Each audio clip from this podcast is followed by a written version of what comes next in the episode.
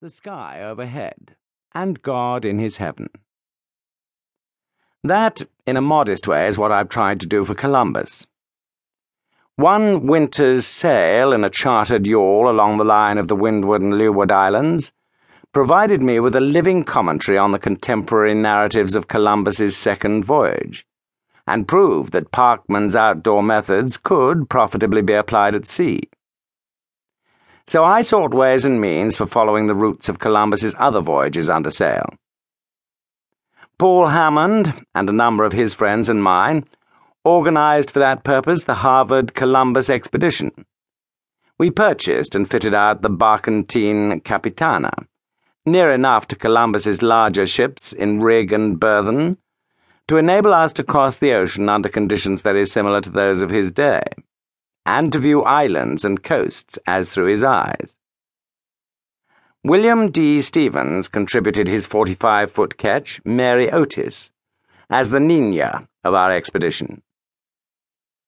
Departing separately in August and September 1939, we dropped down near enough to the latitude of Columbus's first homeward passage to check his observations of weather, birds, and Gulf weed. At the Azores, we met and examined very thoroughly the island of Santa Maria, where Columbus had unhappy experiences. Then sailed by the track of his first voyage to Lisbon, Cape St. Vincent, and Palos. Thence, by way of Sanlúcar and Cadiz, we caught the winter northerlies to Porto Santo, Madeira, and the Canary Islands, all associated with Columbus. Our ocean crossing from Gomera to Trinidad was approximately on the route of his third voyage, and we made exactly the same Trinidad landfall on December the 12th, 1939, as he did on July the 31st, 1498. With somewhat more trepidation than his journal exhibits, we sailed through the Boca de la Sierpe into the Gulf of Paria. On the northern, Venezuelan shore of that gulf, we ascertained the place where Columbus first made contact with the American continent, and where he took possession por Castilla y por León. Passing out through the Bocas del Dragon, we followed the route of the third voyage to Margarita, visited Cartagena, and joined the route of Columbus's fourth voyage at the entrance to the Gulf of Darien, where he took his last departure from the mainland.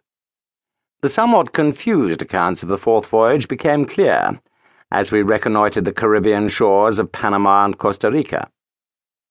And with the aid of a native sloop, we effected the difficult landing at the mouth of the Rio Belen, where Columbus attempted a mainland settlement.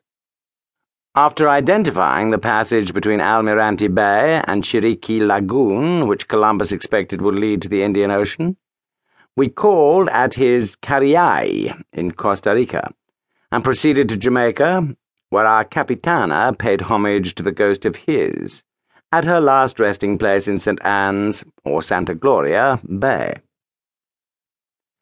During the summer of 1940, Captain Stevens and I sailed Mary Otis along Columbus's course of the first voyage, from the San Salvador landfall, through the Bahamas to Cuba, and along the beautiful Oriente province to Cape Maisí. There we picked up the route of his Cuban exploring voyage of 1494. Mary Otis took us into Guantanamo Bay and Santiago de Cuba, around Cape Cruz, through El Jardín de la Reina, and past the Sierra de Trinidad to Cienfuegos. We drew too much water to follow the remainder of that Columbian voyage, and my reconnaissance of the province of Mangi was successfully completed aboard a shoal draft and hospitable Cuban gunboat. On other occasions in 1938 and 1939, I sailed in government patrol boats, native sloops, or anything I could pick up, along the shores of Hispaniola, the Virgin Islands, and Puerto Rico. Nicaragua and Honduras I had reserved for another voyage, but war conditions have indefinitely postponed that pleasure and it seemed best to conclude this biography without completing the work of re exploration. Although I have not neglected the problems connected with the nationality, birth, early life, and objectives of Columbus, the emphasis in this book is on what